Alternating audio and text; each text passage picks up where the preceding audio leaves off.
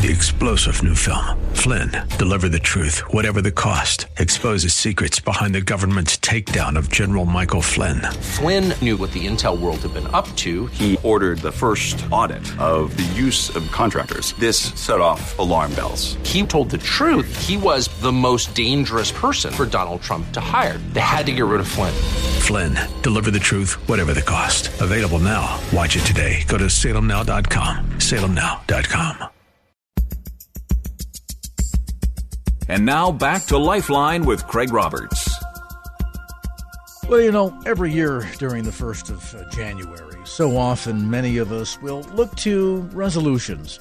We'll promise ourselves everything from trying to get more exercise, to lose weight, to perhaps uh, be more dutiful at being involved in ministry at church, spending more time with our wife, our kids, all of these things which are certain key and important to life. But when you think about the big questions about life, one of the big questions perhaps that most of us struggle at one point or another to try to gain an answer to, and that is understanding specifically what God wants of us, through us, and in our lives. Essentially, trying to understand what is His will for my life as we enter in this new season of new beginnings here in the typical January. Um, learning how to reach your full potential for God. Certainly no stranger to the KFAX listeners. He is the host of In Touch, heard weekday afternoons at 4 p.m. here on KFAX. And pleased to have with us today Dr. Charles Stanley. And, uh, Pastor, great to have you on the program. Well, delighted to be with you, Craig you know, we think about, again, New Year's and new beginnings and resolutions and so forth. I can't imagine any bigger question than most of us can ask ourselves. And maybe it's one that we ask not only at the beginning of, of a new year, but at certain uh, key marks in life, be it uh, when we get married, when we retire, when we find a new job, when we perhaps are going to become a parent. And that is struggling to answer this question, learn more about what God wants of us and how to fully reach our potential for God? Well, what He wants above everything else in our life is a personal, intimate relationship with Himself. Everything else He can do. But that is something we have to yield to with Him. And when you think about all the ways that He works in our life, ultimately that's His will. And so He's willing because that's His purpose and His will. He's willing to do whatever is necessary in our life to enable us to develop that relationship. And when that relationship is right, everything else is going to get right because the truth is, every aspect of our life flows out of and is influenced and impacted by a personal relationship with Him. So when somebody says, Well, I don't know the will of God for my life, you can know because if He has a will, He certainly isn't going to keep it a secret. He's willing to show us if we're willing to submit ourselves.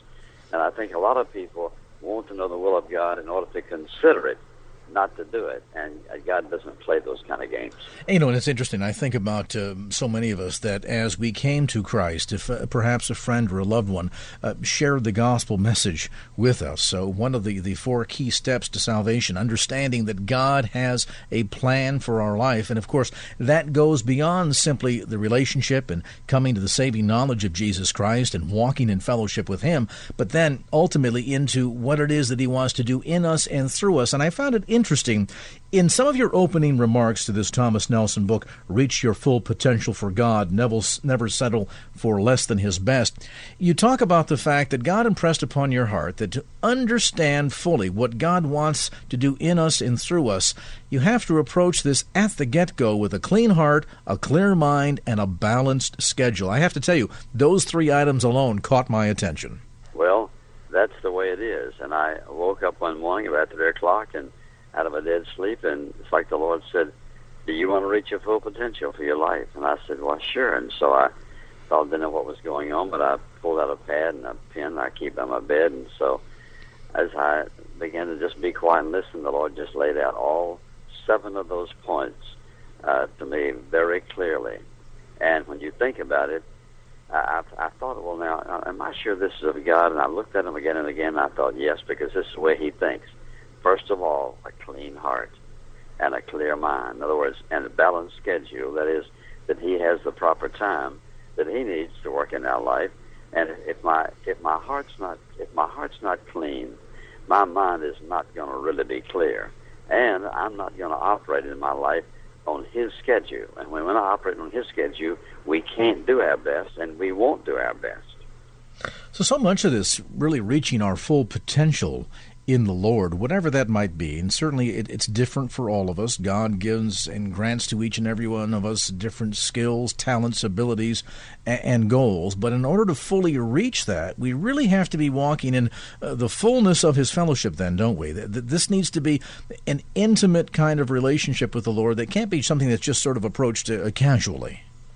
Absolutely. And this is why I said in the very beginning our personal, intimate relationship with Him impacts everything when that's right, I'm, I'm going to have a clear mind about His will for my life. I'm going to understand His schedule for my life. I'm going to have right relationships. I'm going to be willing to take risks for Him, and things will fall in place. And it doesn't mean that everything is going to be easy, but it means that no matter what I face, I'm going to come through it. I'm going to come through it successfully because in order to do that, you've got to submit yourself to the will of God. And submitting yourself to the will of God isn't always easy because I think a lot of people are afraid to do that. They think, well, I want to do the will of God, but suppose He asks me to do this, or suppose He asks me to do that. Because He's a God of love, He's only going to require of us what is best for us. And my unwillingness to do what He says is because I don't trust Him to love me enough to just choose the best. I would imagine in your many, many years in pulpit ministry and as pastor, uh, this question has been brought before you time and time again. This question, well, Pastor, I just don't understand what is God's will for my life. And I would suspect then that part of this answer for a lot of people that struggle with that is the notion that they're fearful. Well, gee, you know, if I really pursue God, what if God asked me to become a missionary on the foreign mission field or, or do something that I don't really feel cut out to do? Does God do things like that? I mean, is he, is he of the character that he's going to surprise us and, and call us to do something that we're neither either inclined to do or even equipped to do? There are some things he's going to do that's going to surprise us, all right, but they're coming from the perspective that, that God's motivation is judgment and punishment and testing me and trying me when God's motivation is love. Now, if he wants to send somebody to the mission field, that isn't God doing something bad for them. That's God giving them an opportunity. But it always goes back to what is my attitude toward God. In other words, do I see Him as a heavenly Father who loves me, who has saved me, who wants to show me His will, provide my needs, test me, try me, yes, but all of that to grow me up and become the person He wants me to be. And those t- periods of testing and trial are for our good. And it's interesting. I, have always thought the passage of Scripture where we're reminded that God will give us the desires of our heart, but in another passage that we are encouraged to, to keep our mind and our heart focused on Him. And so if we put Him first in life, and He is the central. He is uh, our, our, heart's desire, so to speak. Uh, that as He comes to fulfill those desires in the end, this will be something that will not only give glory to His name, but also much delight to us. And I guess in the end, when we talk about determining what He wants for us and discovering and reaching our full potential for Him, uh, in the end becomes not only a delight for the Lord, but a delight unto us as well. And when He says, if we delight ourselves in Him, I think most folks don't don't realize that He must be central in our life. That if I'm delighting myself in Him, then my decisions are going to be based always on this: what's pleasing to God, what is His will in this situation, what would He have me to do, not what do I want to do, and then want to make Him fit my plan. But what do you say then, Pastor, to the person who says, "But Pastor Stanley, you don't understand." I'm so average. I'm plain. There's nothing really special about me. I, I don't have the ability of, of, of, great oratory skills to get on the radio or up in a pulpit and proclaim the Word of God. I, I don't have a degree in anything. I'm, I'm just kind of an average Joe. Um, how could God ever possibly use me? I think many people have asked that question. Probably everybody who's ever accomplished anything has asked that at some point. But the issue is not uh, comparing ourselves with others. We think about what we have and don't have, then we're comparing ourselves with others. The question is, what has God given me, and what is God able to do with what He has given me?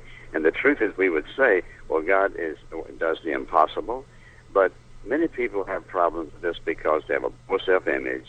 Uh, they have uh, a poor uh, image of what they're capable of doing. They have lots of fears. They're, they're afraid fail, they're afraid of what people are going to say, a criticism. And so a lot of that negative thinking is the result of their attitudes that have no real scriptural basis whatsoever. God wants the best, will provide the best. All He's looking for is submission to His will and let Him decide what He wants to do with us. And you know, so much of this comes back down to, I think, one of the central points when we talked earlier about a clean heart, clear mind, and a balanced schedule. That that word balance is so key to this. Uh, speaking to uh, Jim Dobson uh, on the occasion of his retirement from full time ministry, and looking back over the course of 30 years of ministry with focus on the family, and of course the big question: Could you ever have imagined in the 1970s when you began with one little radio station down in Southern California that this ministry ministry would ever grow to the level and potential that it has to become now this international outreach. And of course, the response, you know, if I had known what this would have grown to, I would have been scared to death and too afraid to start it. I think sometimes we need to realize that it's good if we have a sense that we aren't fully capable, that we can't do it in and all of ourselves, because if we felt otherwise, then there would be, in many levels, no sense or no need for God. Absolutely. And I think the spirit the spirit of, of inadequacy that is based on a true, genuine understanding of who God is and His holiness is always healthy. And once we step out of line with that sense of personal inadequacy, uh, pride, arrogance, and everything else gets in the way, and we're not going to be able to be used by God. He's not going to use arrogance. Dr. Charles Stanley, my guest on this edition of Lifeline. Reach your full potential for God. Never settle for less than His best. Published by Thomas Nelson. We'll take a brief time out. When we come back, learning how to move beyond the settled for life. As our conversation with Dr. Charles Stanley continues. And now back to Lifeline with Craig Roberts. And welcome back to Lifeline, our conversation with Pastor Charles Stanley, host of In Touch Ministries. Of course, the program comes your way each weekday afternoon at 4 p.m. here on KFAX, and more information on the web at intouch.org. And it's interesting, Pastor Stanley, I think for so many of us, as we go through certain high water marks in life, and this might be times of uh, perhaps a marriage or a divorce or death of a spouse, a loss of a job, or retiring, or even becoming a new parent. Uh, uh, these times and occasions when we struggle with the question of what does God want from us? What does He want of us? How can we reach our full potential? And then sometimes I think, unfortunately, we get we get discouraged, we get bogged down by the challenges uh, and obstacles of life, and we end up settling for less than His very best. How can we how can we move past that settled for kind of life? What we have to do, one of the first things is this, and that is to recognize who we are from God's perspective. We are one of His children, created in His image to bring Him glory and honor and He's promised that He will be with us, enable us, encourage us, provide for us, no matter what in every circumstance. And when I think about how many people can quote Romans eight twenty eight, that God causes all things to work together for good to those who love Him, to those who call according to His purpose. Oftentimes, people will quote that, but they don't believe it about themselves, mm. and they are willing to settle for far less because, for a number of reasons. Sometimes, as we said, they're fear of failure. Sometimes they're just lazy. They're not willing to pay the price. They're not willing to submit themselves to the Lord's way and His will in their life. And so they settle for less than that. Then they become very angry oftentimes or very discouraged and, and always want to blame it on somebody else. We have to take responsibility for our life and recognize that God is very involved in our life and that whatever our needs are, He will supply if we submit to His will and do it His way. I would imagine one of the big um, big obstacles to achieving that sense of, of full potential and enjoying that, that inner drive and that enthusiasm for life and, and what you do in and through the Lord is the roadblock of being unwilling to surrender fully to Him, would you think? Absolutely. I do believe that that is the major issue. And that one willingness to surrender is either selfishness on our part, we want our way, or fear of what God may require of us. And oftentimes people will head in that direction and then just begin to doubt. And they give up and just say, well, I can't do it, or who am I, as we said a few moments ago. What can I do? What has God done for me? Every person has gifts. Every person has talents and abilities. Some people willing to employ them and take the risk of failure or criticism and some people are just not willing to do it. We talked a moment ago about some of those important life junctures, uh, and I think perhaps there's some of those high watermark points in life when it's it's always healthy to um, uh, sort of take account of where we're at, not only in our relationship with Christ, our relationship with our children, our spouse, and to make sure that we're indeed on track for for the plan that He has for us. You know, we're, we're told in Scripture that that He's begun a good work in us, that He will complete that uh, through our days. But I I think it's important, perhaps, as we hit some of those important timelines in life, whether we're we're beginning out in a new marriage, maybe we've just gone through uh, pain of divorce through no fault of our own, and now we're struggling with that. Maybe we've lost a spouse. Is it important, Pastor Stanley, at those moments to sit down and kind of take a fresh account of not only where we're at in our relationship with Him, but also to not only make sure we're on track for what He wants for us and wants to do through us, but also maybe to ask the question, maybe God wants wants to take us in a, a different direction with new goals at those junctures? I think you're absolutely correct. And because there are situations and circumstances where we have to make changes. We have to make changes about the way we think, changes about our schedule, changes, for example, about our, our what we think is His will and purpose and plan for our life. And those times are very, very important because so often a person's life takes a turn uh, for the good or maybe not for the good as a result of maybe just ignoring the seriousness of the situation and leaving God out, making decisions on the basis of what seems to be right or wrong and what's the easiest way out. Very important, not only in critical junctures like that, but the truth is every day when we awaken in the morning, we ought to be saying, Now, Lord, show me your will for my life today. Make me sensitive about the people I meet. Help me to be perceptive about the things that are going on around me and show me your will for this day, step by step. And when we're willing to do that, He's there. He's there to enable us no matter what we're going through.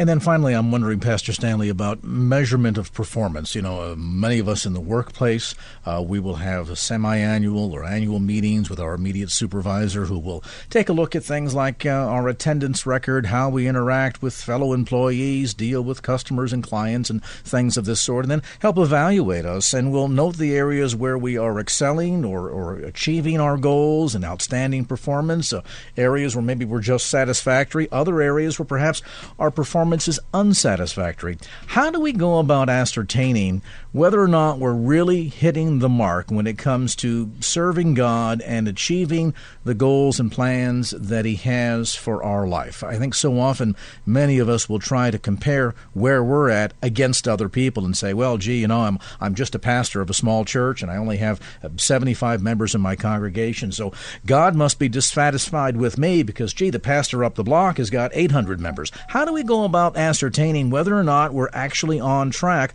for what God's will is for our life? First of all, is my heart clean? Am I thinking scripturally? Am I thinking clearly? What about my schedule? What, how am I spending my time? And am I using it uh, wisely or am I wasting time? What about my relationships? How very important they are in my life. And as a person goes down each one of these, uh, it gives them a time to think through where they are in life and I think this has to happen many, many times in life, not just at the critical junctures, but I can think in my own life, oftentimes, right before God has uh, given me some instruction about something uh, that to make a change, that's I, I would have this feeling. I just need to give some time to the Lord and get in His Word and be quiet. Mm-hmm. Just say, Lord, I want you to examine my heart. I want you to show me if there's some area here that you want to change. And if there is an area of change, and most of the time there is something going on, then he's going to show us what it is. And he's not going to show us judgmentally, but he's going to show us to encourage us and to remind us that the change that needs to take place he will enable us to do it. In that way, we keep progressing in life no matter what. And it, and it strikes me that it takes us back full circle to one of those key points that you talked about in the beginning of our conversation uh, this sense of a clean heart, a clean mind, a balanced schedule, and the willingness to surrender. You know, sometimes we'll go before the Lord at one of these critical junctures, or just when it's time to, to sort of refresh and renew and, and check in with God, so to speak, to make sure that we're on track. The willingness to say, Lord, I'm going to surrender to you and I'm going to seek your face and your answers for where I'm headed next. And I might have some thoughts and desires in my own heart to understand that I need to surrender even that. And sometimes if we if we say before the Lord, gee God, will you do this for me or take me in this direction, that if God gives you a no answer, that that's still an answer. That's exactly right, because his no answers are answers for our protection and for our guidance and for our good. No's are not always bad. Again, Reach Your Full Potential for God, Never Settle for Less Than His Best by Thomas Nelson. And the book, again, available at bookstores. In Touch with Pastor Charles Stanley each weekday afternoon at 4 p.m. here on KFAX. And more information about both the book and Pastor Stanley's ministry on the web at intouch.org.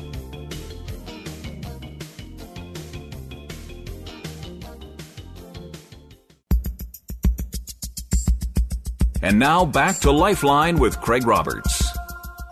Tolerance. It's a term bantied about with great abandon these days, especially by those on the left.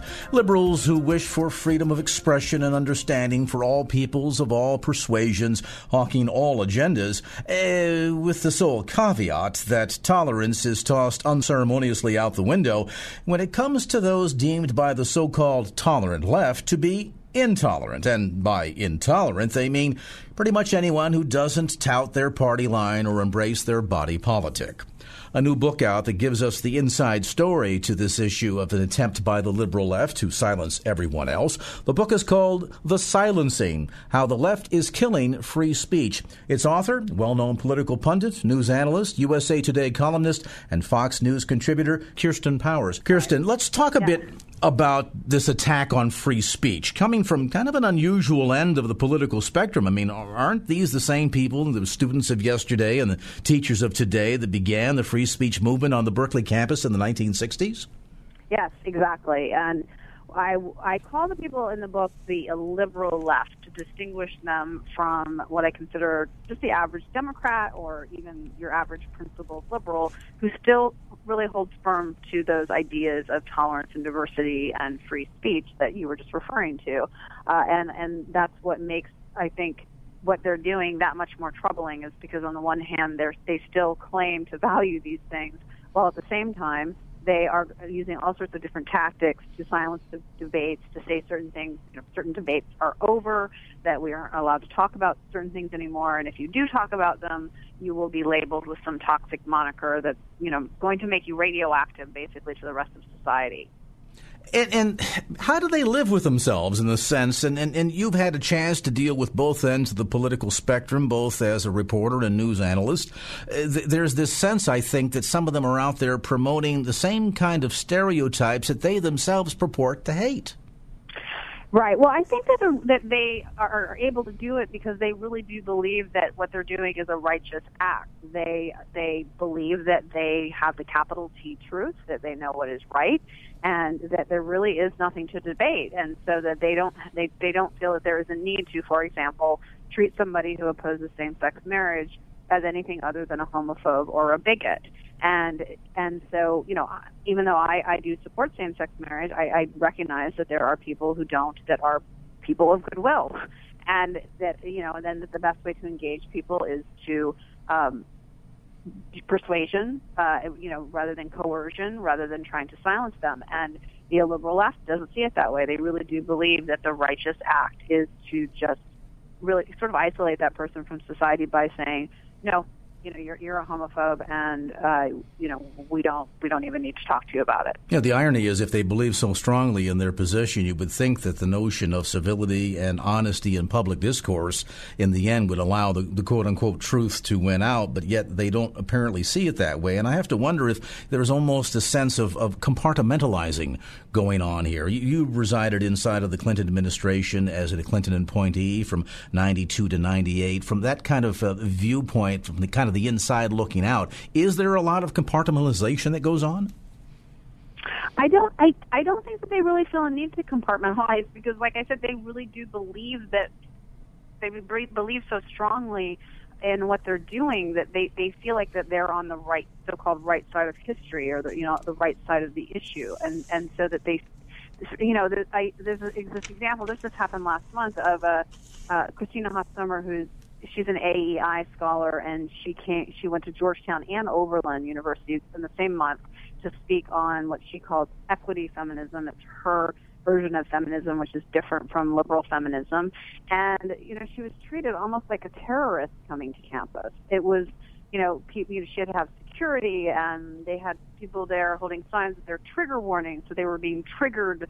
You know, that this is going to cause them some sort of emotional distress and danger, and there were signs for a safe room where you could go and and be safe while she's, you know, on campus talking to the campus Republicans about her her vision of feminism and just treating treating differing ideas as actually dangerous.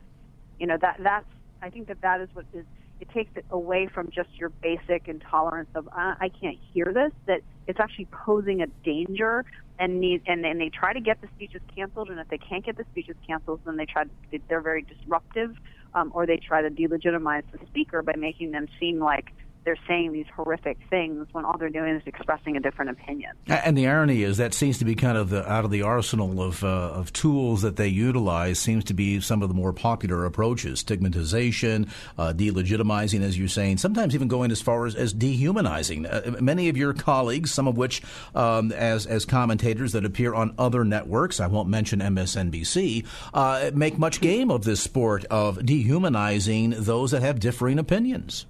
Yeah, I mean, dehumanizing is a tactic you see in particular towards uh, conservative women or uh, non-white conservatives. So it's basically trying to turn them into, you know, non non beings. You don't even need to take them seriously. And with with conservative women, they will do it through.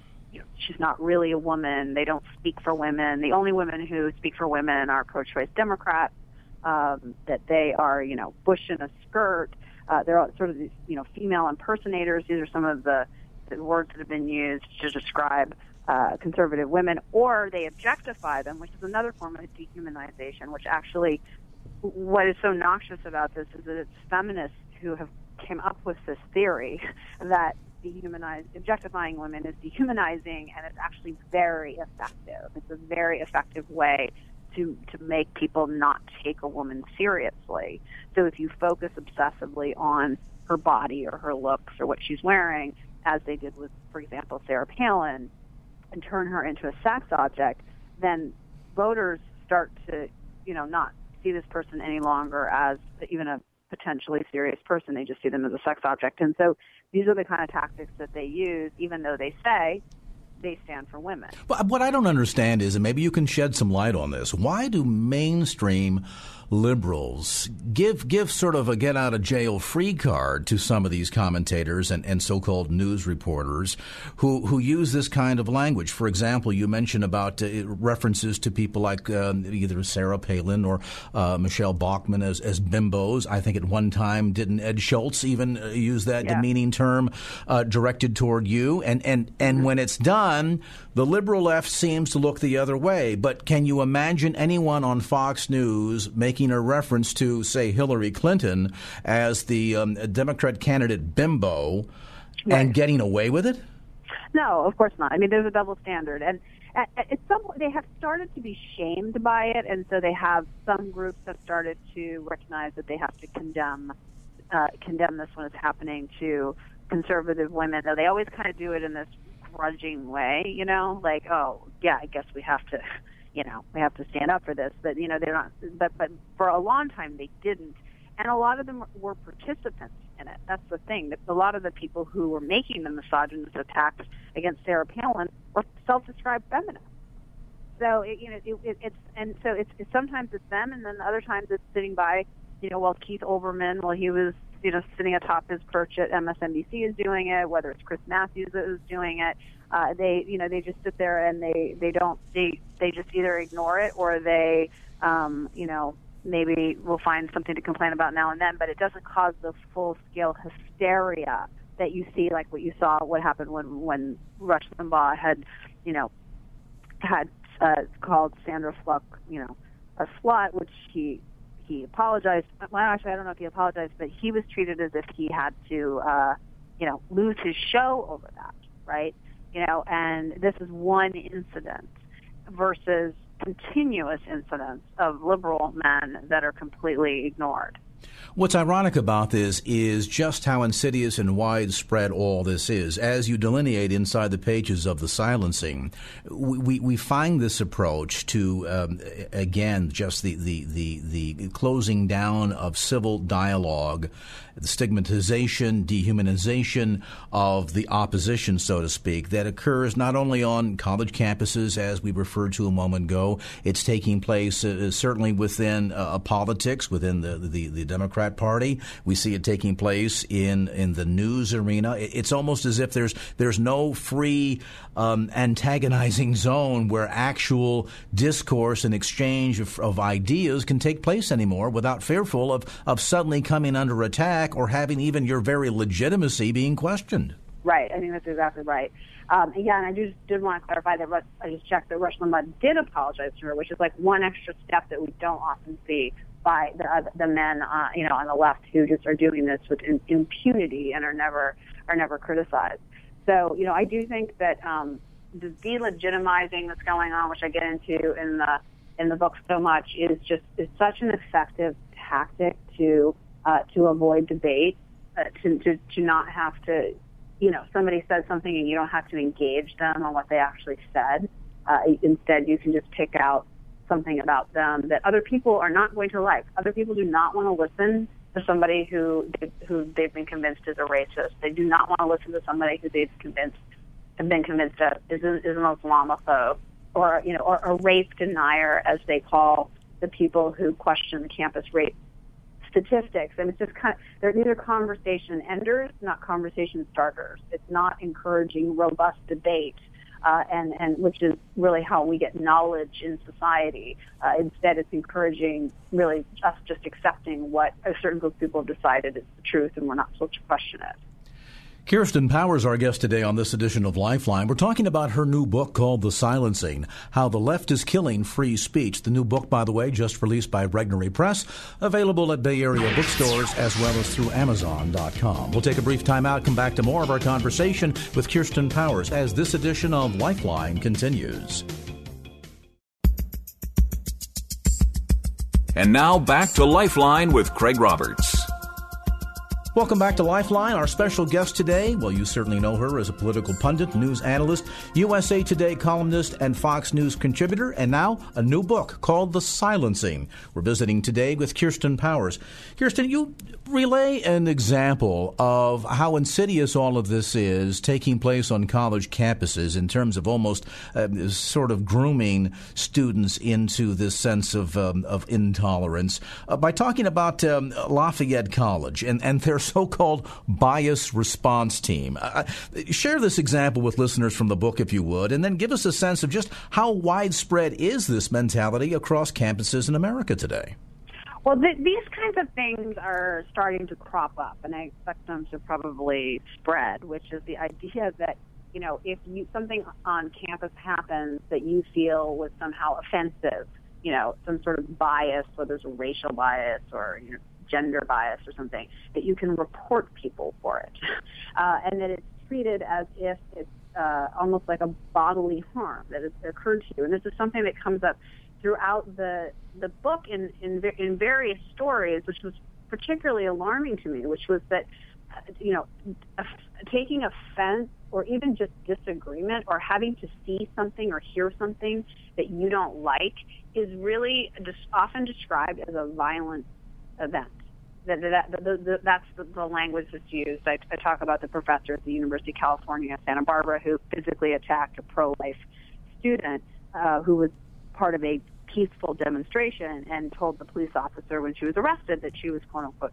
triggered, which is a word that comes up throughout the book, uh, that that she was triggered by having to encounter this peaceful demonstration. That she shouldn't have to see something like this. That it, it you know, this is supposed to be her safe space. This is a professor um, you know, who doesn't want to have to encounter a view that she doesn't like, and that and treats it just the expression of the view as an attack. And so this is the mentality that we have that is spreading, which is which is that, you know, in that case, that's an outlier. Usually, it doesn't involve somebody physically attacking somebody.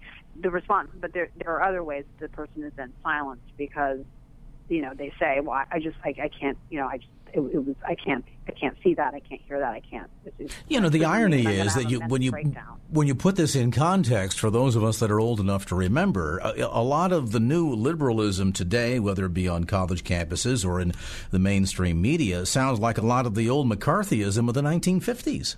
Yes, yeah, very similar. And it's there's yeah there's this aspect of who you talk to also uh, is is indicative of of who you are versus what you say or what you think. And I experienced this actually when my book came out, when uh, I gave excerpts of the book to various publications, including the Daily Beast, which I write for and is considered a, you know left of center, but also to a publication at the Heritage Foundation, which is conservative. And because of that, I had all these uh, liberal lefties coming after me, saying that I, you know, because I had allowed the Heritage Foundation to run an excerpt that I, you know, that that just proved that I was a right wing hack and my book was somehow backed by the Heritage Foundation. Some, You suddenly know, you're a shill, shill for the left or for the right, Right. rather. yeah, I mean, but but never mind that like I ran excerpts in the Daily Beast. You know what I mean? It doesn't. It's just they they just look for some kind of relationship that they can use to prove that you're a secret, you know, closet conservative. I have a bunch of examples in the book of how they really